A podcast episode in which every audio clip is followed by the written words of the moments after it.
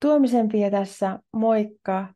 Tervetuloa kuuntelemaan Astetta parempi elämä podcastia. Tämänkertainen jakso kuuluu Toivon tuoja-sarjaan. Ja alun perin tässä Toivon tuoja-sarjassa mun ajatuksena oli koota kokemuksia onnistuneista masennuslääkevierotuksista ja myöhemmin myös psykosilääkevierotuksesta. Tämä sen takia, että mä välillä kuulen ihmisistä, joille meinaa iskee epätoivo, kun esimerkiksi masennuslääkkeistä vierottautumisessa tulee vastaan takapakkia ja olotila vaihtelee. Mun tavoitteena alun perin oli, että vierotuksen kanssa kamppailevat löytäis muiden ihmisten onnistuneita kokemuksia ja voisivat itselleen saada toivoa, että se omakin vierotus voi onnistua, vaikka se voikin olla hankalaa. Tämä ajatus on nyt kuitenkin muokkautunut niin, että näistä puhutaan todennäköisesti ensinnäkin vähän limittäin, koska monilla ihmisillä on tai on ollut käytössään useita eri psyykelääkkeitä. Mutta ajatuksena oli kuitenkin alun perin keskittyä nimenomaan psyykelääkevierotukseen. Mutta kun mä juttelin mun tämänkertaisen vieraan kanssa ennen tämän keskustelun nauhoittamista ja me viestiteltiin siitä, että mistä olisi hyvä jutella, niin mulle tuli hyvin vahvasti sellainen tunne, että tämä jakso kuuluu myös Toivon sarjaan, vaikka me ei tässä varsinaisesti lääkevierotuksesta jutella ja siis siitä, että miten hänen kohdallaan meni. Tässä on kuitenkin niin monta asiaa, joiden takia mä koen tämän kuuluvan tähän sarjaan, joten tässä sitä ollaan. Mutta nyt mä päästän sut kuuntelemaan tätä keskustelua ja mä tuun sitten vielä lyhyesti lisäämään muutaman ajatuksen tämän keskustelun jälkeen. Tuomisen Pia täällä, moikka! Tänään juttelemassa Rimeen kanssa vähän kokemuksista psykiatriasten hoidon parissa ja siitä, että miten hän on sieltä päätynyt myös pois. Tervetuloa Rime. Kiitos paljon. Tota, kerrotko tähän alkuun vähän, että kuka oot? No mä tosiaan tässä käytän nyt tällaista nimimerkkiä kuin Rime. Tämä ei ole mun oikea nimeni, mutta olen täällä nyt nimimerkillä. Ja mä oon tällä hetkellä no, vähän yli 40-vuotias. 40-vuotias aikuinen ja, ja koen tällä hetkellä, että mulla on monella tavalla niin kuin, tai monella tavalla arvostan sitä, että missä mä tällä hetkellä olen mun elämässäni, niin kuin tietenkään kaikki ei ole täydellistä ja monet asiat on silleen vaiheessa ja prosessissa, mutta koen, että se on myös normaalia ja sitten samaan aikaan just, just mulla on tosi paljon sellaista, mitä elämässäni tässä hetkessä arvostan ja mistä mä oon kiitollinen ja, ja näin, että tälleen lyhyesti. Mm. Sun, sun taustalla on sellainen, tota, käsitinkin oikein, että noin, noin kymmenen vuoden takainen tilanne, tai avaatko vähän tarkemmin tavallaan sitä, että sä oot, sä oot päätynyt psykiatrisen hoidon piiriin eräänlaisen kriisin tai semmoisen romahduksen seurauksena vuosia, vuosia sitten, ja tota, miten, mitä, silloin, mitä silloin tapahtui? Tai se, minkä verran haluat kertoa, mitä silloin tapahtui sellaista, että päädyit, päädyit silloin aikanaan tota, psykiatrisen hoidon piiriin? Joo, no tämä on Mulla tapahtui tosiaan sellainen aivan, aivan niin kuin massiivinen sellainen psyykkinen romahus, ja tästä on nyt aikaa 13 tai 14 vuotta suurin piirtein, kun se alkuperäinen romahus silloin tapahtui, ja siihen liittyi, liittyi sellaiset todella haastavat kokemukset. Mä en nyt mene niihin sen tarkemmin. Se olisi tavallaan niin kuin jo ihan toisen keskustelun niin kuin mm. aihe se semmoinen, mutta että oli todella, todella haastavia kokemuksia siinä edellisen noin niin kuin vuoden aikana. Ja ja sitten nämä haastavat kokemukset siltä ajalta itsessä, tai no, mulla tapahtui siis todella massiivinen sellainen psyykkinen romahus ja myös nämä, niin nämä vai haastavat kokemukset tältä ajalta tuntuu, että mulla sit tosi voimalla nosti pintaan sellaisia niin kuin varhaisempia käsittelemättömiä kipeitä kokemuksia, tällaisia vähän kiintymyssuhdetraumatyyppisiä, silloin vielä suurelta osin prosessoimattomia niin kuin no, tavallaan traumaattisia kokemuksia vastaavia mun lapsuudesta. Ja siihen, joo, siihen, siihen liittyy hyvin paljon kaikkea, että miten mä tähän tilanteeseen silloin päädyin. Ja, ja se oli tosiaan aivan massiivinen se romahus. Ja sitten siinä kävi sillä tavalla, että, että jossain vaiheessa sitten, sitten tota, no, mun omainen, joka oli huolissaan, no ymmärrettävästi huolissaan siitä, että minkälaisessa tilassa mä olin, niin hän sitten tavallaan toimitti mut tonne niin kuin psykiatrian, psykiatrisen niin kuin hoidon. Mun tekisi aina mieleen laittaa se hoito lainausmerkkeihin, koska se ei missään vaiheessa tuntunut musta hoidolta, mutta kuitenkin psykiatrian niin kuin piiriin. Ja mä silloin sitten niin kuin päädyin mun ensimmäiselle osastojaksolle ja sitten seuraavan, seuraavan kolmen vuoden aikana mulla oli tosiaan Mun mielestä jossain vaiheessa laskin, että noin 22 kuukautta suurin piirtein mä olin kirjoilla siellä psykiatrisilla osastoilla seitsemän eri otteeseen. Ja suuren osan tosiaan siitä ajasta tahdonvastaisesti tai niin, kuin, niin kutsutusta tahdosta riippumattomassa lainausmerkeissä hoidossa. Ja, ja tota, no, niiden osastojaksojen pituudet vaihteli no, ihan lyhyin, mikä ei sitten varsinaisesti ollutkaan osastojakso, vaan ton, ainoastaan tällainen tarkkailu, mistä mut sitten vapautettiin, niin parista päivästä pisimmillään, olikohan noin 16 tai 17 kuukauteen, että tosi, tosi pitkään, niin sit surullista tässä kaikessa on se, että tässä niinku tavallaan valtavasta niinku yhteiskunnan ja psykiatrian panostuksesta huolimatta mä niinku koen, että mä pääsin siitä mun romahduksestani ja kriisistani jaloilleni siitä hoidosta niin kuin huolimatta, enkä sen ansiosta, ja että se hoito, tai lainausmerkeissä hoito, siitä tuli niin kuin, sit sen kaiken muun lisäksi, mitä mä sillä, silloin niin kuin kävin läpi, eli niin kuin sen mun romahdukseni johtaneita syitä ja ylipäätänsä niin kuin sitä mun tilaani sillä hetkellä, niin siitä tuli niin kuin sit vielä sellainen ylimääräinen kuormittava ja niin kuin todella, todella voimakkaasti kuormittava tekijä siihen niin kuin siihen valtavaan, niin kuin, no siihen todella haastavaan tilanteeseen, mikä mulla oli jo valmiiksi. Mm. Joo. Me aikaisemmin tuossa puhuttiinkin vähän siitä, että miten psykiatrisena potilaana voi päätyä ikään kuin vähän sellaiseen absurdiin todellisuuteen. Että tuntuu siltä, että ei tule ihan niin kuin kohdatuksi ja nähdyksi ja kuulluksi. Ja tavallaan, että nimenomaan tämä niin sanottu hoitohenkilökunta niin ei ihan ei ihan selkeästi aina niin kuin näe ja tekee oletuksia ja muuta mm. ja muutamia tämmöisiä tota, tämmöisistä asioista tuossa puhuttiin aikaisemmin näin, näin, näin kahden kesken. Haluaisitko sä kuvailla vähän tavallaan sitä, että miltä se sun näkökulmasta jotenkin tuntuu, että niin kuin tuntui päätyä siihen sellaiseen niin kuin absurdiin todellisuuteen, että tavallaan nyt huomata yhtäkkiä, että sille ei, sille ei ole kauhean paljon niin kuin painoarvoa, että mitä itse sanoo, ja tavallaan, mm. että ne tulkinnat tulee aika pitkälti sieltä ulkopuolelta. Joo, kun mulla oli siinä vaiheessa, kun mä olin romahtanut, niin mä koen, että se mitä mä kaikkein eniten olisin siihen tarvinnut, olisi se, että, että mä olisin niin kuin tullut kuulluksi ja että mä olisin tullut nähdyksi ja että olisi ymmärretty, että se tila, missä mä olin, niin että se oli tavallaan se olisi ollut ymmärrettävä tavallaan siitä kontekstista käsin, jos se konteksti olisi ollut huomio, otettu kunnolla huomioon, jos oikeasti olisi pysähytty niin kuin sen äärelle, että olisi yritetty ymmärtää, että, että mistä mä tavallaan olin tulossa ja mitä mulle oli tapahtunut.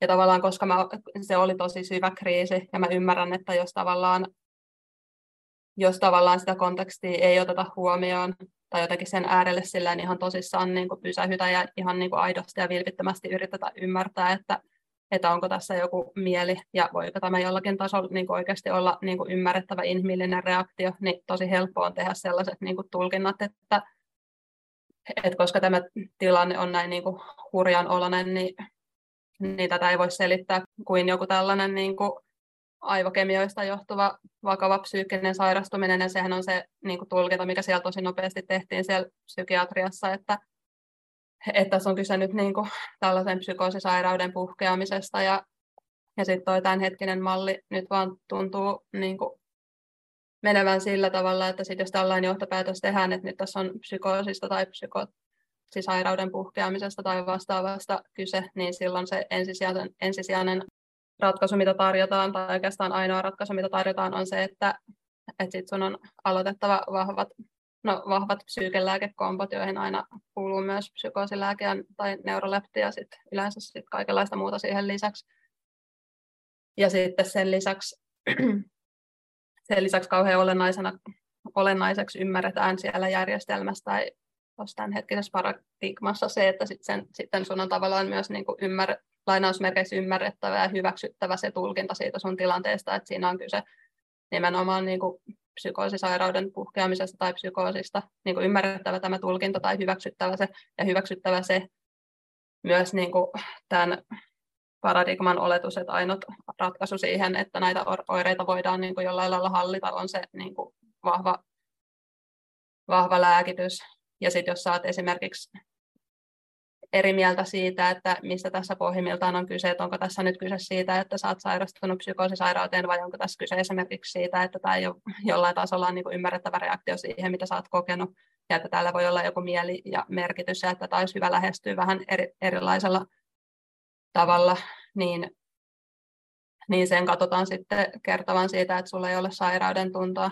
Ja jos sulla ei sairauden tuntoa heidän mielestään, niin sitten se tarkoittaa, että sä oot vielä sairaampi kuin mitä sä niin kuin muuten mm. muuten olisit. Ja jos sä oot sitä mieltä, että jos sä tarvitset apua, mutta sä et koe, että nämä psykoosilääkkeet tai tämä lääkitys oikeasti niin kuin auttaa sua millään tavalla, että, tai että ne voi ratkaista tavallaan niitä pohjimmaisia ongelmia, niin tämäkin sit, tästäkin vedetään suora johtopäätös siellä järjestelmässä, tämä kertoo siitä, että sulla ei ole niin kuin, sä et pysty arvioimaan sun omaa tilannettasi ja tilaasi, ja että sulla ei ole sairauden tuntoa ja niin niin edelleen, että tuntuu, että siellä jää ainoaksi vai, tai siinä, siinä jää silleen puun ja kuoren väliin, että siellä ei anneta se ainut vaihtoehto, tai tavallaan sulle ei ole mitään muita vaihtoehtoja kuin se, että, että joko sä hyväksyt heidän tulkinnan sun tilanteesta ja niin kuin parhaista ratkaisuista siihen, tai sitten tai sit sut laitetaan kategoriaan, että, että sulla ei ole sairauden tuntoa ja, mm.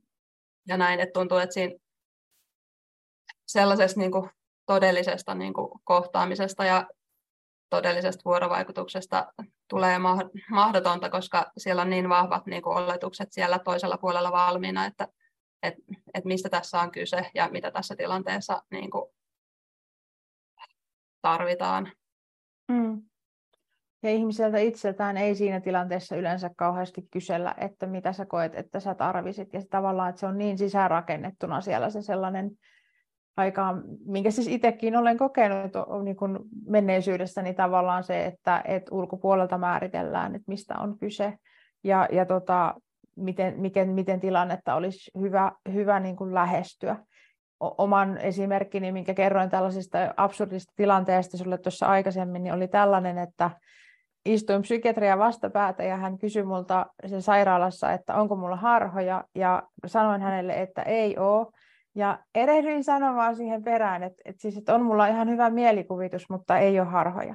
Mm. Ja mä päädyin sellaiseen kummalliseen tilanteeseen, että tämä psykiatri alkoi multa hyvin niin kuin, sinnikkäästi tivaamaan, että mitä mä tarkoitan sillä, että mulla on hyvä mielikuvitus. Ja tota, mietin siinä ihmeessäni tavallaan, että ei tämä voi olla todellista, että että mä oon tällaisessa tilanteessa, että mun täytyy jotenkin yrittää psykiatrille selittää, mikä on harhojen ja mielikuvituksen ero.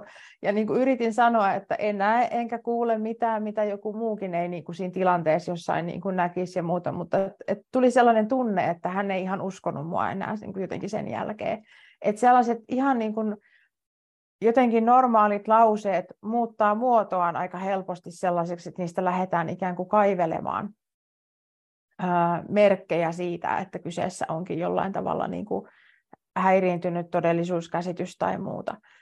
Ja silti tavallaan sekin, niin kuin, että ihminen, jolla on niin kuin esimerkiksi psykoottisia oireita tai jolla on tavallaan se psykoosi päällä, niin vaikka olisikin niitä harhoja, niin sitäkin voisi katsoa hyvin eri tavalla kuin siitä näkökulmasta, että tota, tässä on nyt tällainen etenevä sairaus ja tavallaan, että ei mm. ole niin kuin mitään muuta vaihtoehtoa eikä mitään muuta selitystä kuin se, että kyseessä on tällainen aivosairaus.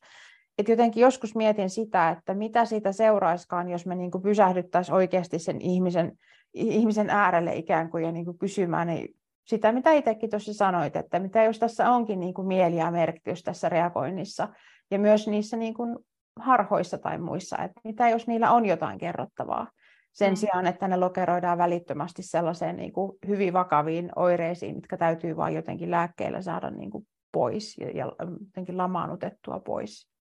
Joo, näinpä.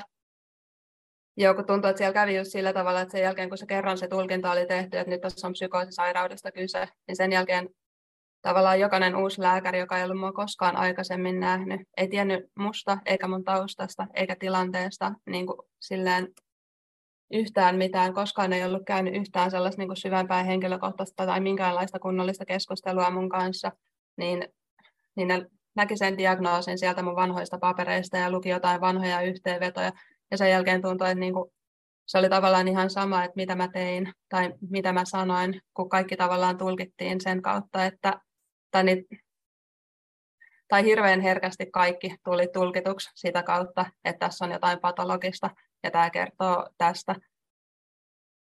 Ja tämä kertoo tuosta niin sellaiset asiat, mihin normaali niin kuin täällä sairaalan ulkopuolisessa todellisuudessa kukaan ei välttämättä kiinnittäisi sen enempää mitään ihmeellistä huomiota, niin sitten yhtäkkiä ne onkin siellä osastolla niin kuin merkkejä, merkkejä vaikka mistä, niin kuin mä, no mäkin sulle aikaisemmin mainitin sen esimerkin, että joskus jollain lääkärin kierroksella yhdellä osastolla lääkäri mainitsi mulle ohimennen vaan, ohimennen vaan heitti, että niin, että kun sä kuulet näitä ääniä, ja mä olin aivan ällistynyt, että anteeksi, että mitä ääniä mä kuulen ja mistä, mistä tämä on niin kuin tullut mun papereihin, mutta sitten kävi ilmi, että mut oli, oli kuultu, että mä olin mutissut jossain jossain vaiheessa osastolla ollessani itsekseni, mitä mä tein silloin sen takia, että mua ahdisti niin paljon, ja mä jotenkin se, että mä välillä puhuin ääneen, niin kuin jotenkin koitin sillä jotenkin harhauttaa itseäni niistä omista ajatuksistani tai vastaavaa tällaista, vaikka eihän se mitään auttanut, mutta sitten siitä joku oli kuullut, että mä mutisen itsekseni ja sitten siitä oli vedetty suora johtopäätös tai tällainen päätelmä, että tämä johtuu siitä, että tämä ihminen keskustelee äänten kanssa, mitä, hänellä,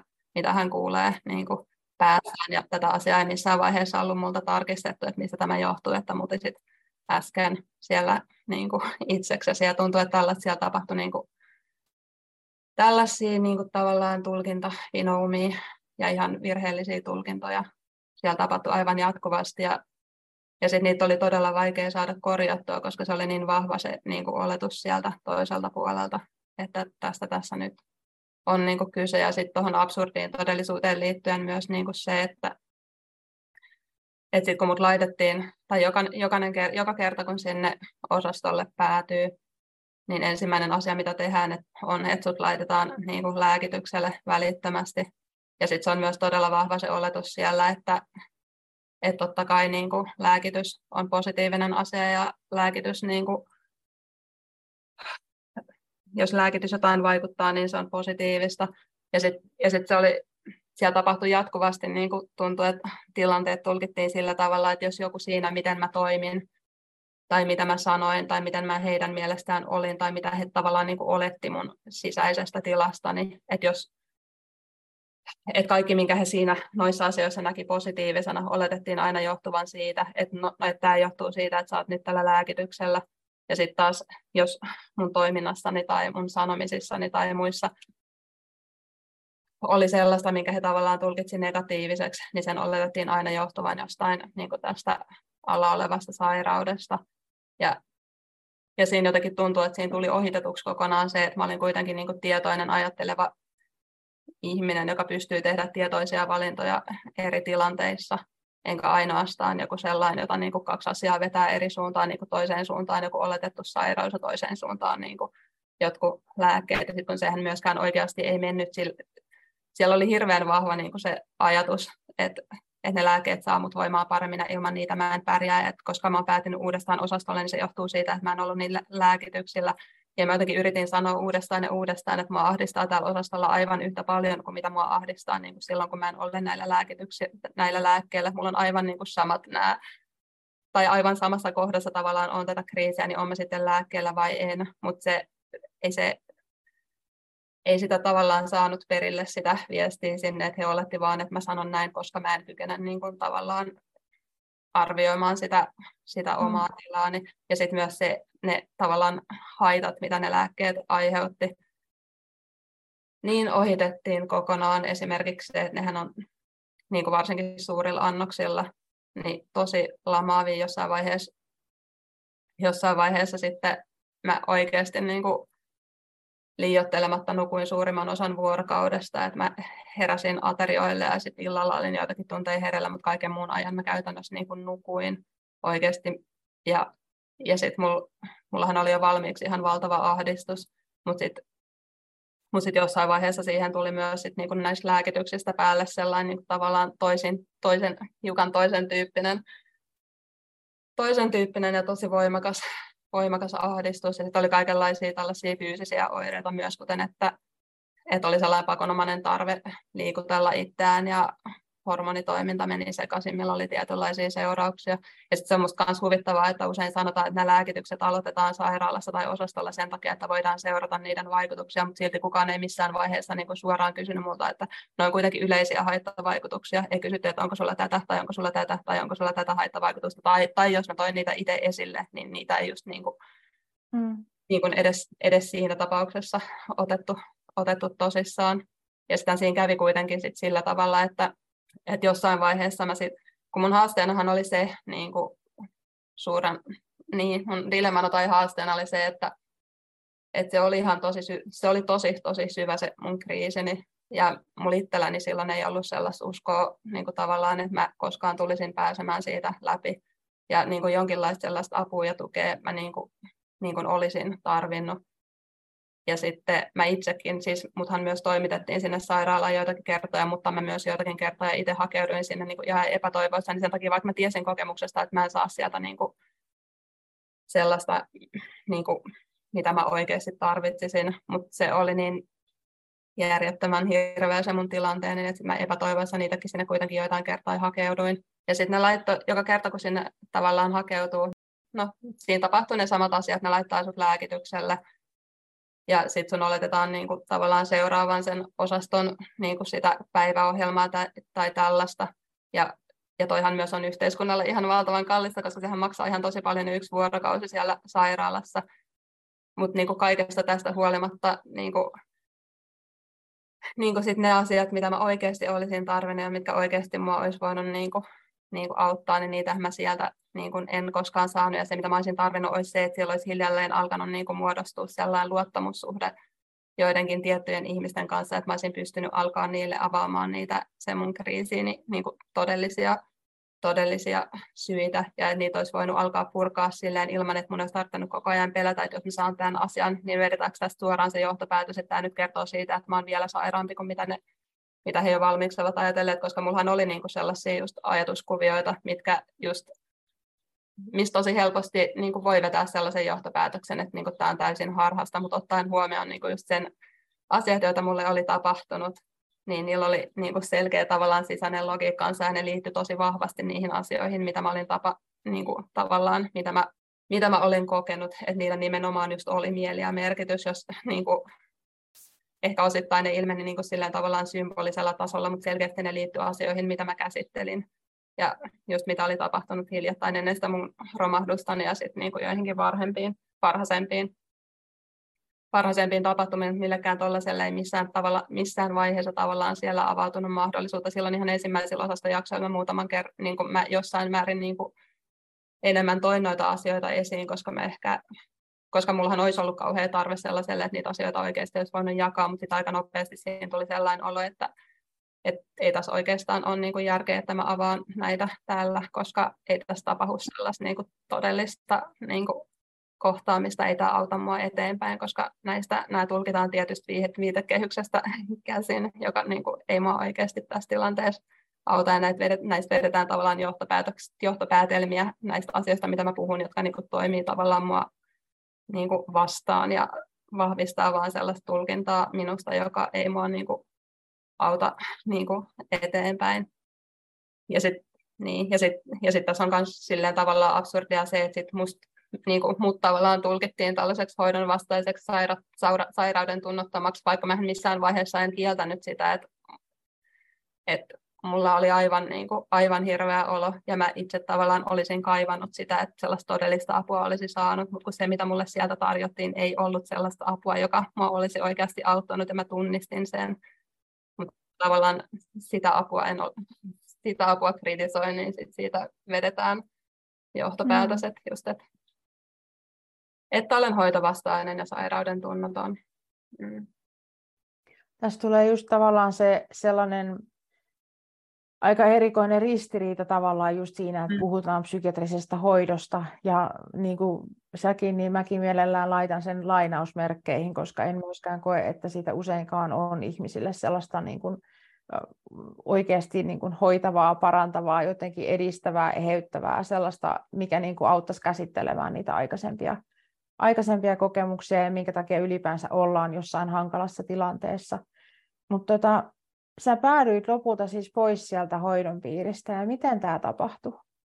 No mä itse niin koen, että siitä on tavallaan kiittäminen sitä, että mä missään vaiheessa en tavallaan niin omaksunut sitä tulkintaa, mitä musta ja mun tilanteesta ja tilasta siellä tehtiin, vaan mulla jotenkin, jotenkin mulla koko ajan säilyi se kauhean kirkkaana se olo ja tieto tavallaan, että mielessä, että tästä ei ole, tässä ei ole kyse niin kuin mistään minkään sairauden puhkeamisesta, vaan että tämä liittyy asioihin, mitä mulle on niin kuin tapahtunut.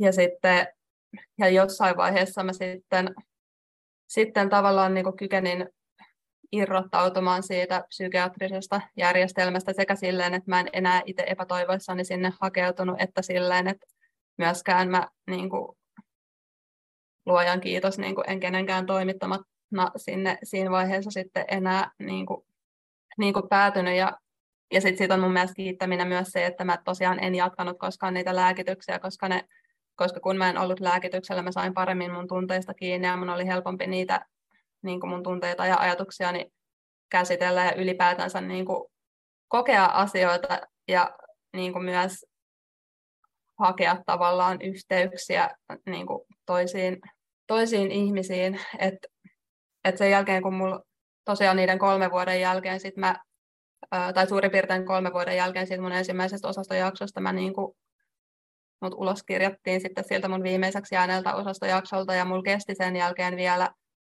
se kriisi siinä vaiheessa ei ollut ohi, mutta mulla siinä vaiheessa oli tullut sellainen niin kuin vakaa päätös tavallaan, että aivan mitä tahansa tapahtuu, ja vaikka mun olo olisi aivan näin niin kuin hirveä tyyliin hamaan tappiin asti, niin mitä tahansa, niin kuin, että se on viimeinen paikka, minne mä ikinä missään tapauksessa enää jalallani astun, toi psykiatria ja psykiatrian päivystys, ja näin. Ja sitten mä tavallaan, niin kuin, sit mä olin sen oloni kanssa. Ja sitten kyllähän mä niin kuin tein siinä sit, mm, no jotain sellaista prosessointia siinä niin kuin tapahtui jollain syvällä tasolla mun sisälläni ja sitten mä et jotenkin mä kuitenkin sit niinku hain tietoa ja hain erilaisia näkökulmia ja jossain vaiheessa niinku kykenin joillekin ihmisille sit niinku alkaa jossain määrin purkamaan sitä, että mitä siinä mun näkökulmasta oli tapahtunut ja mitä mä oikeasti sisälläni olen kokenut ja näin edelleen. Ja sitten ja sit musta tuntuu, että se tavallaan niin kuin kävi jonkun sellaisen luonnollisen kaaren läpi, että mä jotenkin niin kuin sain, sain prosessoitua, prosessoitua ne asiat, mitkä, mulla oli, mitkä mut oli alun perin niin kuin siihen romahukseen saattanut niin kuin siihen pisteeseen. Että sit mä, siinä oli itse asiassa jännästi silleen aika selkeä sit jotenkin sit se tavallaan se kohta, missä musta yhtäkkiä niin kuin huomasinkin tai tuntui, että niin kuin että mä tavallaan astuin sieltä ulos. Mm. Ja siinä vaiheessa tosiaan siitä oli kulunut noin neljä vuotta siitä, kun siitä mun alkuperäisestä romahuksesta ja vajaa vuosi siitä, kun mä olin sieltä psykiatriasta saanut niin kuin irrottauduttua. Sen jälkeen hän sitten, se oli niin kuin se akuutti kriisi tavallaan siinä vaiheessa ohi, mutta sitten mulla, mulla oli niin kuin tavallaan aivan kaikki mun elämässä silleen raunioina että tuntuu, että sitä joutui niin koko käytännön elämänsä, että myös silleen jotenkin sisäisesti itseään niin alkaa sieltä raunioilta jotenkin ihan uudestaan silleen kokoamaan ja rakentamaan. Ja siinä oli niin iso työ, mutta sitten mä olin jotenkin vaan niin oikeasti jossain seitsemännessä taivaassa ja euforiassa siitä, että, mä oikeasti oli, että se oikeasti se niin neljän vuoden helvetti oli niin ohi, että se ei, mulla oli että se ei, hait, se ei haitannut mua siinä vaiheessa, että se vaati aikaa ja kärsivällisyyttä ja energiaa. Niin kuin se, että sitten alkoi tavallaan sieltä rauniolta kaikkea sitä uudelleen rakentamaan. Ja kyllä mulla sitten meni siinä, niin kuin, siinä meni aikaa, mutta tavallaan mä myös niin kuin jossain mielessä sit voi sanoa, että se tuntui kauhean hedelmälliseltä ja mä melkein nautin jokaisesta sekunnista jo yksistään sen takia, että mun olo ei ollut niin kuin sellainen kuin se oli ollut siinä niiden edellisten vuosien aikana. Ja nykyään, nythän tuosta on jo, nyt siitä on suurin piirtein kymmenen vuotta, kun, tai itse asiassa syksyllä tulee kymmenen vuotta siitä, kun mä sitten niin koen päässäni siitä jaloilleni. Ja nykyään mun elämäntilanne on niin kuin aivan täydellisen erilainen kuin mitä se oli siellä. Et sit mä, mä ensimmäiset pari vuotta sen mun kriisin jälkeen keskityin vaan siihen, että tavallaan otin itselleni sen ajan ja tilan, mitä mä koin tarvitsevani. Ja sitten jossain vaiheessa sitten mä hakeuduin uudestaan niin kuin opintojen pariin ja opiskelin uudelle alalle. Ja koska koko ajan mulla oli tavoitteena se, että mä haluan takaisin niin kuin työelämään. Ja opinnoista siirryin suoraan sitten niin kuin töihin. Ja aika pian itse asiassa sain sitten vielä niin kuin vakituisen paikan ja edelleen on samassa työpaikassa ja koen, olen tosi monelta kiitollinen siitä, missä mä tällä hetkellä on, koska jos mä olisin silloin, jos mä olisin oikeasti silloin usko, tavallaan omaksunut sen psykiatrian tulkinnan siitä mun tilanteestani ja myös kuunnellut heidän suosituksia, niin mähän olisin tällä hetkellä niin kuin aivan muualla kuin missä mä hetkellä olen. Et ensinnäkin jos mä olisin, niin kuin, koska sehän oli todella raskas se mun lääkitykseni, että jos mä olisin jäänyt sille lääkitykselle, niin ensinnäkään mä en tiedä, että olisin koskaan pystynyt tavallaan käsitellä läpi tai käydä läpi niitä prosesseja, joita mun oli niin kuin tarpeellista sit käydä, että mä pääsin siitä takaisin jaloilleni. Ja vaikka mä olisin niissä prosesseissa niin tavallaan jossain mielessä päässyt eteenpäin, niin sitten niin sit jo yksistään niiden lääkkeiden se niin kuin lamaavuus ja väsyttävyys, etenhän mä olisi pystynyt samalla tavalla sitten niin kuin toimimaan. Ei mulla olisi ollut voimia ja energiaa alkaa rakentaa mun niin kuin elämääni, eikä inspiraatiota ja motivaatiota, kun ne lääkkeet kuitenkin aika tehokkaasti kaiken tuollaisen valitettavasti niin kuin mukanaan mukanaan vie. Ja, ja myös, että jos mä olisin omaksunut sen näkemyksen siitä, että siinä mun kriisissä oli, oli kyse niin psykoosisairauden puhkeamisesta, joka on elinikäinen, elinikäinen tila, niin kyllähän mä, eihän mun myöskään No siitä olisi helposti tullut sellainen itseään toteuttava ennuste. Ja, ja sitten jos vielä sen lisäksi mä olisin niiden lääkkeiden haittavaikutukset tavallaan tulkinut sen sairauden oireeksi, mitä myös tuntuu, että myös niin kuin ihan psykiatrian koulutettujen ihmisten taholta tapahtuu ihan valtavan paljon, että ne menee iloisesti sekaisin ne lääkkeiden haittavaikutukset ja sitten jonkun oletetun sairauden oletetut niin kuin oireet. Ja silloinhan mulle suositeltiin silloin niillä mun viimeisillä osastojaksoilla he olisivat niin oikeasti hirveän voimakkaasti työnsä sinne suuntaan, että että olisi halunnut, että mä olisin mennyt tällaiseen jonnekin niin kuin tuettuun asumiseen tavallaan. Ja sitten ainakin osassa näissä tuetuissa asumisissa on sitten vielä lääkkeiden anto tapahtuu valvottuna. Että jos mä olisin niin kuin tällaiseen, tällaiseen niin kuin tilanteeseen päätynyt, niin mitä mä ikinä olisin päässyt sieltä niin kuin minnekään suuntaan, etenkin jos mä olisin niitä vielä omaksunut sen niin kuin tulkinnan niin kuin itsestäni, että siinä olisi ollut sitten taas yksi uusi niin kutsutuista mielenterveyssyistä mm. eläköitynyt kohtalaisen nuori ihminen lisää mm. tässä. Kyllä mä, kyllä mä odotan sitä päivää tavallaan, että tuolla niin sanottu psykiatrisen hoidon parissa niin kuin havaudutaan siihen, että, että mitä siellä niin kuin laajassa mittakaavassa tapahtuu mm. ihmisille, että jotenkin että on ihan liikaa tällaisia kokemuksia mm. tavallaan, että ihmiset pääsee pois sieltä sellaisesta niin kuin kriisivaiheesta tai, tai tota, elämässä eteenpäin nimenomaan niin kuin siitä hoidosta huolimatta, eikä sen ansiosta. Et vaan sen takia, että esimerkiksi, että sattuu olemaan jotain muita ihmisiä lähellä, keiden kanssa käsitellä sitä asiaa, tai löytyy joku toinen niin kuin paikka, missä niin kuin, selvittää sitä, että hetkinen, mitä mulle tapahtukaan, ja, ja niin kuin jotenkin tulla kohdatuksi ja nähdyksi ja kuulluksi, tai sitten se, myös niin kuin se oma sellainen sisäinen, että tämä ei ole nyt oikein, että jotenkin, että tää, et en, en, en suostu ikään kuin omaksumaan tällaista yhtä niin kuin mm. katsantokantaa tähän tilanteeseen, että näen itse tämän asian toisin. Ja tota, joskus koen sillä tavalla, että sellaisille ihmisille, ketkä ei ole tähän aiheeseen tutustunut enempää tai ei ole omakohtaista kokemusta tai läheisten kautta kokemusta, niin tuntuu välillä siltä, että on jotenkin aika absurdia lähteä avaamaan sitä, että millaista se maailma on niin kuin tavallaan monen potilaan näkökulmasta. Koska siellä on niin, kuin niin paljon sellaisia asioita, mitä voi olla tosi vaikea uskoa tota, niin kuin ulkopuolisen näkökulmasta. Et, et yhden tämmöisen keskustelun esimerkiksi muistan, että kerroin ystävälle, tota, että mikä mua psykiatriassa turhauttaa. Ja, ja vaikka siis itse on ollut jo vuosikausia niin kuin pois tavallaan sieltä niin kuin kans, siitä, mm. siitä niin kuin ikään kuin maailmasta, mutta mikä edelleen tavallaan, kun tiedän, että on ihmisiä, jotka joutuu kerrasta toiseen tällaiseen niin kuin samanlaiseen ikään kuin kierteeseen, ja se on, siis se on aika monille sellainen syöksykierre, että sieltä on tosi vaikea nousta. Niin se, että ihmiselle, jolla ei ole omakohtaista kokemusta, joka ei ole niin kuin, tutustunut näihin teemoihin myöskään niin kuin, esimerkiksi sillä tavalla, että olisi vaikka lukenut erilaisia vaikka kokemusasiantuntijoiden kirjoituksia tai muuta, tai perehtynyt vaikka avoimen dialogihoitomalliin ja tavallaan nähnyt sitä kautta sen asian jotenkin toisella tavalla ja niin kuin tutustunut niihin, että mitä pulmia täältä löytyy, niin voi olla tosi vaikea käsittää, että meillä voi olla tällaista niin sanottua hoitoa missä tavallaan ihmiset pikemminkin niin kuin entisestään kadottaa niin kuin sen yhteyden itseensä ja siihen, että mikä logiikka siinä voi olla. että tulee jonkunlainen kriisi. Ja tavallaan, että siellä, siellä niin kuin, jos sitä pysähdyttäisiin kysymään just silleen, että miten sä koet tämän sun tilanteen, mikä tähän on tavallaan johtanut ja, ja minkä takia oireilee sillä tavalla, kun oireilee, niin ehkä voitaisiin saada vähän parempia tota, tuloksiakin aikaa.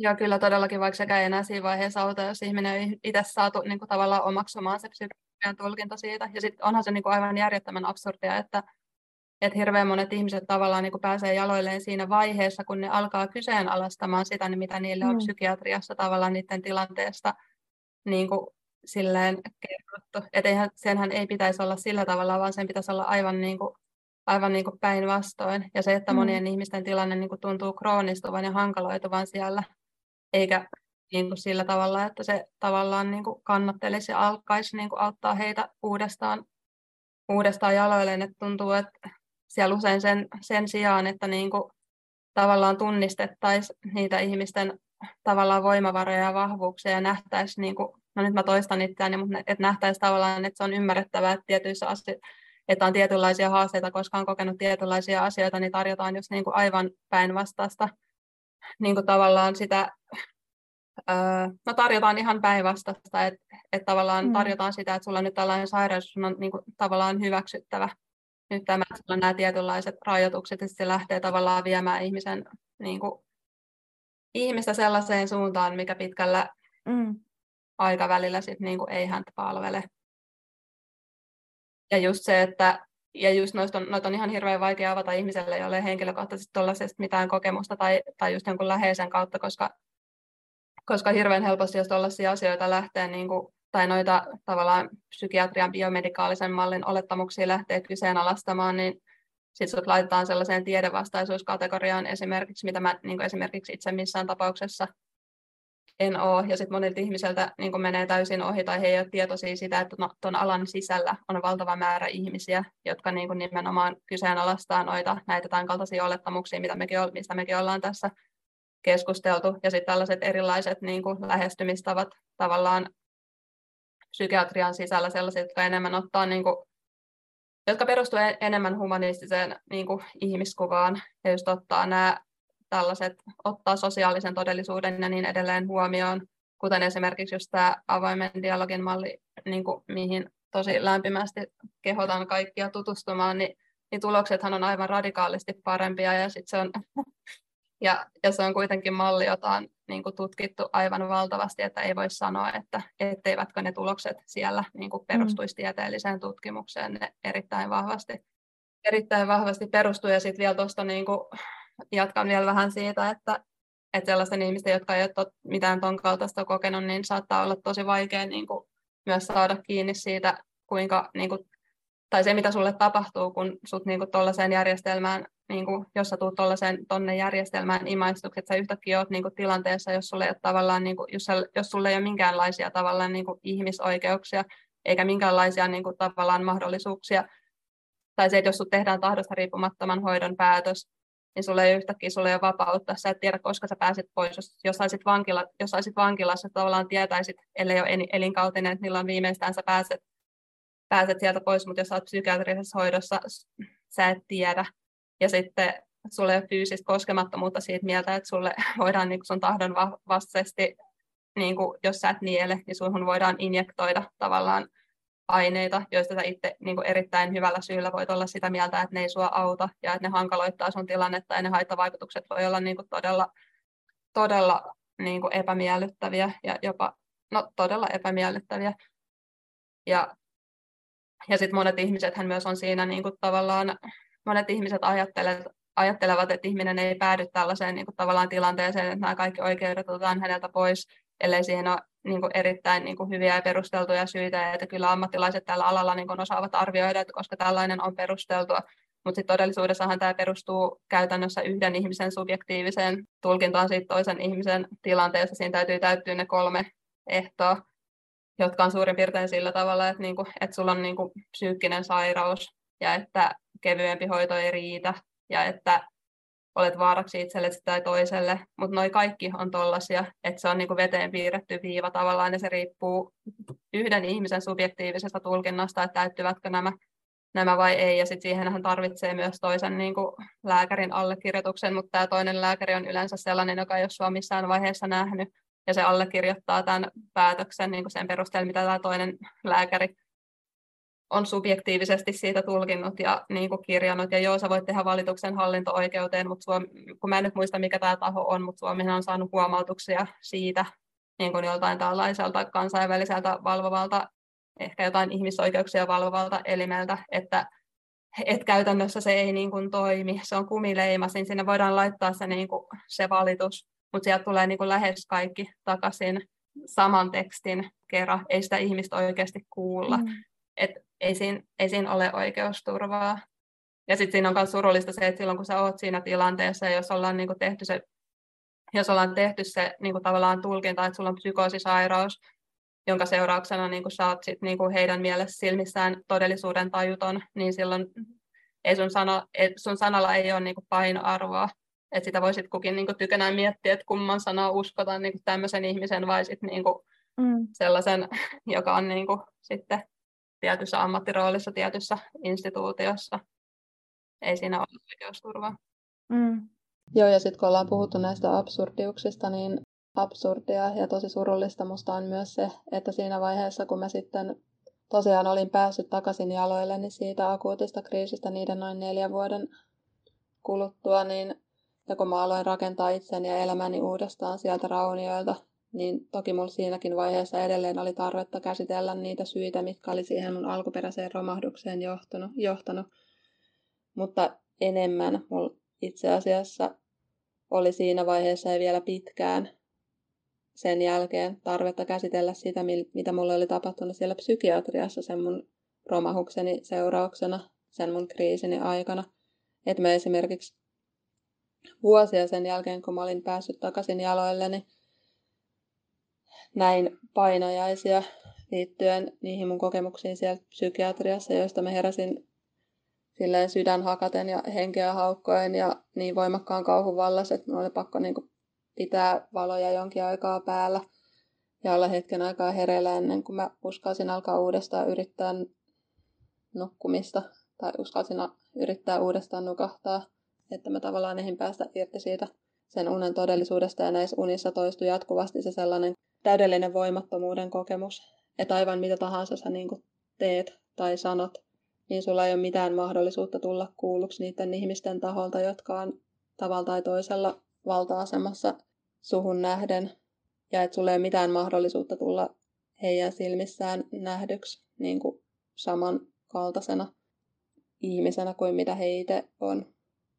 Ja se, oli, se on myös niin kuin ollut sen mun psykiatrian aiheuttaman trauman ydin, juurikin se kokemus, että tilanteessa, jos mä kaikkein eniten olisin tarvinnut sitä, että mä tuun kohdatuksi, että mä tuun kuulluksi ja että mä tuun nähdyksi ja että ymmärretään, että ne mun niin kuin, tunteet ja kokemukset ja ajat, ajatukset on tavalla tai toisella ymmärrettäviä, jos otetaan huomioon se konteksti, missä mä, mistä mä olen tulossa, niin siinä tilanteessa sen sijaan, että mä olisin tullut kuulluksi ja kohdatuksi ja nähdyksi, mä tulin aivan täydellisesti ohitetuksi ja ylikävellyksi niiden ihmisten taholta, jotka oli siinä instituutiossa lähes niin kuin täydellisessä valta-asemassa suhteessa muuhun. Ja niiden psykiatrian aiheuttamien traumajen käsittelyssä mulla on mennyt vuosia. Ja siinä käsittelyssä tavallaan on auttanut paljon muun muassa se, että mä oon lukenut paljon lukenut paljon kirjallisuutta, jossa on kyseenalaistettu juurikin niitä sellaisia tuon biomedikaalisen psykiatrian perusolettamuksia, jotka ainakin mun kohdalla toimi niin kuin täysin tarkoituksensa vastaisesti sen mun kriisini aikana. Ja olen kuunnellut paljon erilaisia podcasteja myös tähän aiheeseen liittyen. Ja on tosi paljon esimerkiksi lukenut siitä Länsi-Lapissa 80-luvulta alkaen kehitetystä avoimen dialogin mallista. Ja usein on ajatellut, että jos mä olisin niin kuin silloin sen mun kriisini aikana tullut sen avoimen dialogin mallin periaatteiden mukaan kohdatuksi, niin kuinka, er, kuinka täydellisen erilaista se olisi ollut. Että mä olisin hyvin todennäköisesti selvinnyt siitä kriisistä aloilleni hyvin paljon kevyemmän prosessin kautta ja yhteiskunnalle hyvin paljon halvemman prosessin kautta ja myös hyvin todennäköisesti ilman hoidon aiheuttamia traumoja. Ja sitten on auttanut paljon myös se, että on erilaisten yhteyksien kautta löytänyt muita ihmisiä, keillä on hyvin samankaltaisia kokemuksia sieltä psykiatriasta kuin multa. Se on valitettavaa, että on niin paljon ihmisiä, kenellä on samankaltaisia kokemuksia kuin mulla, mutta sitten se on auttanut mua itseäni, että mä oon pystynyt jakamaan heidän kanssaan sitä, mitä on tapahtunut, koska, koska näistä asioista puhuminen sellaisten ihmisten kanssa, joilla ei ole niin kuin tällaisesta asioista minkäänlaista omakohtaista kokemusta, niin, niin siinä tulee usein itselle sellainen olo, että, että loppuu itseltä niin kuin sanat. Ja että vaikka parhaansa mukaan yrittäisi kuvata, mitä tapahtuu, niin tavoittaako se toinen siltikään sitä, mitä yrittää kuvata. Vaikka se on ollut siis tosi tärkeää myös se, että on voinut jakaa näistä kokemuksista sellaiselle ihmisille, joilla ei sitä omakohtaista kokemusta ole ollut. Sitten kun on itsellä ollut sellainen olo, että on siihen ollut valmis. Mm. Ja nämä, ja nämä jotenkin vielä myös tavallaan, että, että vaikka niin kuin esimerkiksi omakohtaiset kokemukset psykiatrisen hoidon parista on jo niin kuin vuosia sitten niin kuin ollut ohi ja muuta, ja on tavallaan niin kuin irrallaan, irrallaan siitä systeemistä, niin näiden on helppo kuitenkin tavallaan jäädä niin kuin vähän sellainen niin kuin takaraivoon sillä tavalla, että mm. et mitä jos jossain tilanteessa tavallaan niin kuin joku tilanne tulkitaan mm. täällä niin kuin tosi vanhan, mm. vanhan diagnoosin kautta tai muuta. Et viimeisimpiä kertoja, kun on käynyt tuota psykiatrian polilla, niin oli silloin, kun lääkkeiden lopettamisen jälkeen kävi niin kuin muutaman seurantakeskustelun tavallaan tästä, että miten, miten se meni se lääkkeiden lopetus niin kuin sitten lopulta ja näin. Ja tota, siellä mulla silloin tämä tota, lääkäri kysyi, että, että miten ne sun, mites ne sun tota, aikaisemmat maaniset jaksot? Ja mä olin, mitkä maaniset jaksot? Ja hän sanoi, no ne sun aikaisemmat maaniset jaksot. Ja mä ajattelin, että, niin, että mitkä aikaisemmat maaniset jaksot? Ja hän sanoi, että no täytyyhän sulla olla maanisia jaksoja, kun sulla on tällainen diagnoosi. Ja, ja tota, mun diagnoosi mun papereissa oli yli vuosikymmenen takaa. Mm. Ja se oli skitsoaffektiivinen häiriö, mikä siellä diagnooseissa luki. Ja, ja mä tälle tota, lääkärille sanoin, hän ei ollut siis se, kuka oli hoitanut sen mun niin kuin lääkityksen lopettamisen, mutta oli vaihtunut lääkäri siinä välissä, että tavallaan, että, että hän ei sen pidempään mua niin kuin tavallaan tiennyt kuin mitä ne muutamat kerrat, mitä sitten vielä sitä seurantakäyntiä kävin. Ja kun mä hänelle niin kuin sanoin just sitä, että ensinnäkin, että sitä mä olen koittanut tässä sulle sanoa, että mä en ole niin kuin lainkaan vakuuttunut siitä, että oliko se alun perinkään niin kuin järkevä diagnoosi lykätä mulle tai ylipäänsä kenellekään, koska tota, niin kuin toisaalla tiedän, että olet maininnut siitä, että tavallaan, että no, mikä, jos kysyttäisiin, että mikä diagnoosi sitten olisi niin kuin oikea ollut jotenkin, miten, miten sä koet, niin mainitsit siitä, että ei sitä olisi oikeastaan tarvinnut. Et, mm. et, et, samalla tavalla koen tavallaan, että mitä jos me koet, niin kuin siis kohdattaisiin ihmiset ihmisinä niin kuin omana yksilöllisenä tilanteena sen sijaan, että heille laitetaan joku tällainen niin kuin nimike sinne papereihin, mikä sitten lähtee hyvin herkästi niin kuin tavallaan elämään ihan omaa elämäänsä ja vaikuttaa siihen, että niin kuin lääkärillä toisensa perään tai hoitajalla toisensa perään on semmoiset ikään kuin häiriölinssit silmillä. Mm jotka vääristää niin kuin sitä näkymää siihen potilaaseen, niin miten, mitä hänessä niin kuin oikeasti on tapahtumassa ja mitä on meneillään. Ja myös tavallaan sitä, että mitä hän kertoo niin kuin kokemuksistaan, niin, niin hirmu herkästi tulkitaan just nimenomaan sen kautta, että okei, täällä on tällainen diagnoosi, että niin kuin tavallaan nyt on kyse tästä esimerkiksi sairauden tunnottomuudesta tai tai siitä, että hän ei nyt tajua tilannettaan sen sijaan, että kuultaisiin se oikea huoli siinä, että mä en tykkää siitä, mitä nämä lääkkeet muussa tekee, tai että musta tuntuu siltä, että mä en tule kuulluksi tai että mä en tule nähdyksi, ettekö te tajua, mitä mulle on jotenkin tapahtunut tai muuta, niin tota, siellä on niin kuin paljon sellaista, minkä toivoisi kyllä muuttuvan. Joo, mä en oikeastaan itse nykyään näe mitään painoarvoa noilla diagnooseilla, koska niillähän myöskään ei ole mitään erityisen vahvaa tieteellistä perustaa, ei ole validiteettia eikä reabiliteettia, ne on lähinnä niin kuin tiettyjen ihmisten sopimia niin kuin kuvauksia tietynlaisista oireista, jotka on sitten niin kuin isketty yhteen ja päätetty, että tässä on nyt tämmöinen mm. niin kuin sairaus. Ei ole pystytty niin kuin tavallaan todistamaan, että ne olisi oikeasti kauhean selkeitä sellaisia niin kuin varsinaisesti olemassa olevia erillisiä niin kuin ilmiöitä.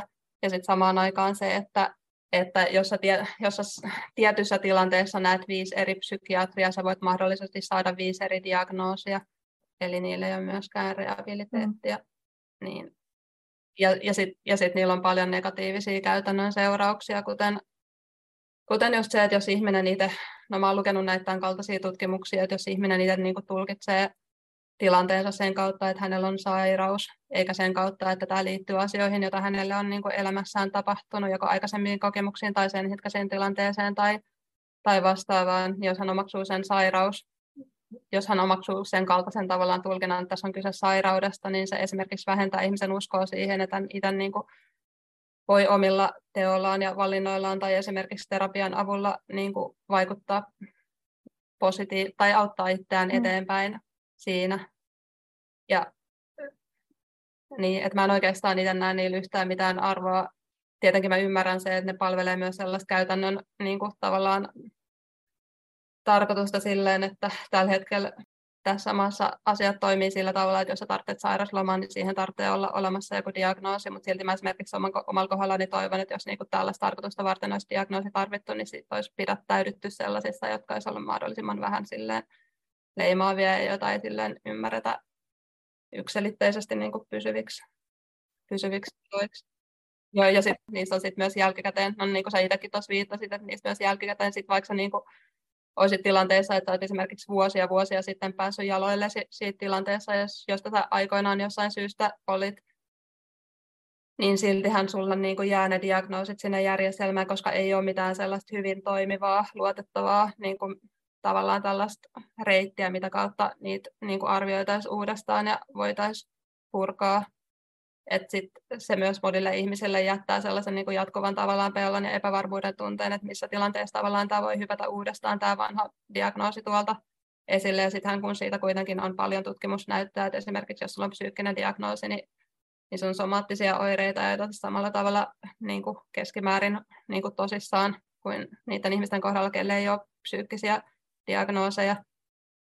Et silloin, niin, sillä voi olla niin kuin paljon negatiivisia käytännön niin kuin seurauksia, että sulla on joku sellainen diagnoosi sille tavallaan jäänyt ja sitten tietenkin, tietenkin noihin asioihin voi yrittää vaikuttaa sillä, että sä laitat kaikki mahdolliset estot sinne kantapalveluihin. Mä oon käsittänyt itse sillä tavalla, että nyt kun on tullut nämä hyvinvointialueet, niin siellä enemmän näkyy niin kuin tiedot niin kuin suuremmalle määrälle niin kuin näitä toimijoita siitä huolimatta, että siellä on ne kaikki estot päällä että se on musta myös surullista, että tätä ei tavallaan niin kuin ymmärretä, että ihmisillä saattaa olla erittäin, erittäin, erittäin validit syyt sille, että ne ei haluaisi, että tietyt tiedot, tiedot niin kuin näkyy. Mm. Mä oon itse ollut silleen onnekas tavallaan, että, että mulla tämä mun kriisini on tavallaan tapahtunut mun mielestä ennen kuin tuohon kantojärjestelmään siirryttiin ainakin suurelta osin, että mulla ei ole tai itse asiassa mä en nyt tiedä, että mistä kaikesta tämä liittyy, mutta mulla itselläni ei ole onneksi käynyt sitä, että ne olisi niin kuin siirtynyt ainakaan silleen että ne, olisi, että ne olisi siirtynyt kaikki tuonne somaattiselle puolelle, että joka kerta kun mä kävisin jostain niin kuin, tavallaan fyysistä syystä terveysasemalla tai työterveydestä tai jossain, niin mun kirjaukset alkaisi, niin kuin, tai se lääkärin kirjoittama teksti alkaisi luettelolla mun niin kuin, kymmenen vuoden takaisista diagnooseista, koska sitten mä tiedän moni ihmisiä, kenellä tämä on se tilanne, ja sitten se oikeasti, niin, se on vain fakta, että se voi, sit tosi, se voi, sillä voi olla tosi negatiivisia käytännön seurauksia. Et siinä suhteessa mä oon ollut niin tässä onnekas. Että ainakaan toistaiseksi tätä ei ole käynyt ja toivon, että myöskään näiden sote-uudistusten niin kuin, myötä en tule sellaiseen tilanteeseen päätymään, että yhtäkkiä ne hyppääkin sieltä jostain. Mm. Mä, tota, mä, mä ajattelin, että viimeisenä kysymyksenä voisin kysyä sulta, että mitä sä niin kuin toivoisit ihmisten ymmärtävää jotenkin mielenterveydestä, psykiatriasta, ihmisyydestä Tämä on tietty mm. ehkä aika iso kysymys, mutta jos niin kuin jotain voisit tiivistää siitä.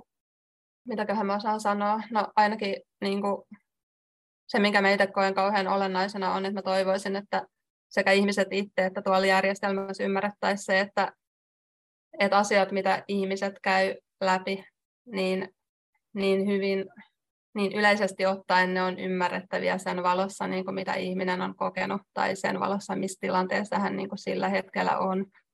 Ja että, ja että todennäköisesti sellaisessa tilanteessa hyvin paljon niin kuin, auttaa paljon enemmän se, että, että ne nähdään juurikin sellaisina ymmärrettävinä reaktioina, eikä sillä tavalla, että, että ihmisille just niin kuin tarjotaan näitä tällaisia erilaisia sairausselityksiä, jotka ei perustu oikein mihinkään varsinaiseen tieteelliseen näyttöön hirveän vahvasti ja että automaattisesti laitetaan ihmisiä lääkitykselle ja sitten itse asiassa mä niin itse itse tosi vahvasti ketään, ketkä on asiasta niin yhtään enemmän kiinnostuneita, niin mä suosittelisin tutustumaan avoimen dialogin malliin. Esimerkiksi yksi avoimen dialogin mallin kehittäjistä Jaakko Seikkula on kirjoittanut monia hyviä kirjoja, kuten uusimpana tämä dialogi parantaa, mutta miksi? Ja sitten Tomi Bergström, joka myös on tutkinut avoimen dialogin mallia, tai yksi monista ihmisistä, jotka on muun muassa kirjoittanut väitöskirjan siitä. Hän on kirjoittanut hiljattain tällaisen kirjan kuin Mieletön häiriö, psykiatrian ongelma ja sen ratkaisu. Mm. Niin esimerkiksi siis tosi lämpimästi tutustun, niin suosittelen tällaisiin tutustumaan. Ja sitten niin kuin, no, kirjallisuuttahan on aivan, aivan valtavasti. Osa sit on sellaista, mikä löytyy ainoastaan englanniksi valitettavasti, kun kaikki ei ole suomennettu. Mutta esimerkiksi niin kuin Robert Widagerin, se voi vaikka kirjoittaa tuonne sitten tämän jakson tietoihin hänen nimen, niin suosittelen hänen kirjaan, kuten Anatomy of an Epidemic ja Psychiatry Under the Influence. Ja mm. Sitten esimerkiksi tällainen brittiläinen psykologi nimeltään Lucy Johnstone, niin hänellä on muun muassa, muun muassa tällainen kuin A Straight Talking Introduction to Psychiatric Diagnosis ja sitten tämä Power Threat Meaning Framework, niin on monenlaisia siis tällaisia Siis mun mielestä näihin tällaisiin kannattaa tutustua jo ihan siinäkin mielessä, että se kirkastuu sitten viimeistään siinä vaiheessa itselle, että on hyvin moni ihmisiä, jotka toimii tuon alan sisällä, jotka niin erittäin vahvasti näkee asiat niin kuin eri tavalla kuin mitä toi niin kuin psyko, biomedikaalinen malli, joka on siellä niin kuin tavallaan ollut vallassa ilmeisesti noin 80-luvun alkupuolelta alkaen. Että se, mitä tavallaan tarjotaan siellä niin semmoisena absoluuttisena totuutena, niin sehän on vain niin yksi tapa yrittää ymmärtää noita asioita ja sitten on monia muita tapoja yrittää ymmärtää noita asioita. Ja jos niiden mukaan niin sit toimitaan, niin tulokset onkin yllättäen parempia, niin se, että tulokset on parempia, ehkä kertoo siitä, että kumpaan malliin mahdollisesti kannattaisi niin enemmän alkaa pohdiskella. Mm. Joo, yksi asia, mitä koen, että kaikki ei välttämättä ihan ymmärrä, niin sitä, että miten monenlaisia niin kuin tavallaan Ähm, intressejä tässä on mukana, että on taloudelliset intressit ja poliittiset mm. intressit ja kaiken näköistä muuta, mikä vaikuttaa siihen, että meillä tota, on tämä tämmöinen että hyvin lääkitykseen suuntautuva ja näihin diagnooseihin painottuva menee niin tämmöinen näkemys käytössä niin kuin tällä hetkellä, että et, ei, ei niinkään siitä, että siitä olisi ihmisille apua, niin. vaan niin kuin totesit itsekin tavallaan sitä, että olet jaloillasi hoidosta huolimatta, etkä sen ansiosta. Mutta tota, mä tahtoisin nimimerkki Rime sanoa sulle niin lämpimän kiitoksen siitä, että juttelit mun kanssa näistä aiheista ja kerroit omaa tarinaasi, että mä oon ihan varma, että tämä on ihmisille tärkeää kuulla. Ja yksi, minkä koen, että jos mietin näin omaakin kokemustaustaa vasten, niin se, että on tärkeää kuulla muiden ihmisten kokemuksia silloinkin, kun itsellä vasta on ehkä vaan sellainen niin kuin tai varsinkin ehkä silloin, kun itsellä vasta on sellainen pieni kutina, että ehkä tässä mun tilanteessa voisi olla kyse jostain muustakin kuin mitä mulle kerrotaan. Ja sitten voi lähteä niinku etsimään ja tutkimaan niitä vaihtoehtoja, että mistä voisi sitten olla ehkä tota enemmän apua. Kyllä. Kiitos tästä juttuhetkestä ja ehkä me jatketaan joskus toista jostain muista aiheista. Mä tiedän, että sä oot paljon lukenut ja käynyt erilaisissa koulutuksissa just näistä avoimen dialogin juttuja ja muihin näihin liittyen. Että on tavallaan paljon myös sellaista niin kuin, tämän käytännön tiedon tason lisäksi niin myös vähän sellaista teoriatietoa ja lisätietoa ja sitten niin myös se avoimuus kuunnella muiden ihmisten kokemuksia ja nimenomaan nähdä se, että psykiatrian parissakin on monia, jotka toimii hyvin erilaisista näkökulmista käsin ja, ja saavat aikaiseksi erilaisia tuloksia kuin mitä tämä meidän valtavirran psykiatria. Koen tärkeäksi sen, että jos tämän keskustelun perusteella niin kuin yksikin ihminen huomaa sen, niin kuin, että voisi ajatella omaa tilannettaan toisella tavalla tai läheisen tilannetta toisella tavalla, niin koen, että, että on tärkeää näistä puhua. Joo, näin mä koen myös itse ja kiitos tosi paljon, kun kutsuit minut tänne. Mm. Sellainen keskustelu Rimen kanssa. Ja muutama ajatus vielä tähän loppuun. Yksi tärkeä asia ymmärtää psykiatrisista diagnooseista on se, että ne on monella tavalla erilaisia kuin muiden lääketieteen osa-alueiden diagnoosit. Ja diagnoosien reliabiliteetti ja validiteetti on yksi ongelmia aiheuttava asia niissä. James Davisin kirja Hajalla, onneton totuus psykiatrian nykytilasta, kertoo mun mielestä hyvin siitä, että miten epämääräisiä nämä psykiatrian diagnoosit on ja minkä takia ne ei perustu oikein mihinkään järkevää. Eli sellainen lisäkirjavinkki tähän vielä. Ja tämän podcast-jakson alta sä löydät muun muassa nämä jaksossa mainitut kirjat ja linkin Rimen kirjoitukseen Madin Finlandin blogissa. Mä kuulen ihan tosi mielellään, että mitä ajatuksia tämä jakso sussa herättää. Astetta parempi elämä blogissa. Tämän jakson alla kommenttikentässä voit kertoa ajatuksia tai voit laittaa mulle sähköpostia osoitteeseen pia. Pia kahdella iillä. Oletko sä muuten jo kuunnellut maksuttoman kolme toipumisen mahdollistavaa ja mielen hyvinvointia tukevaa ajattelutapaa videoluennon? Siitä sä löydät lisätietoa osoitteesta astettaparempielämä.fi kautta luento. Nyt mä tahdon kiittää sinua siitä, että olit mukana kuuntelemassa tätä jaksoa ja kuulemisiin seuraavassa.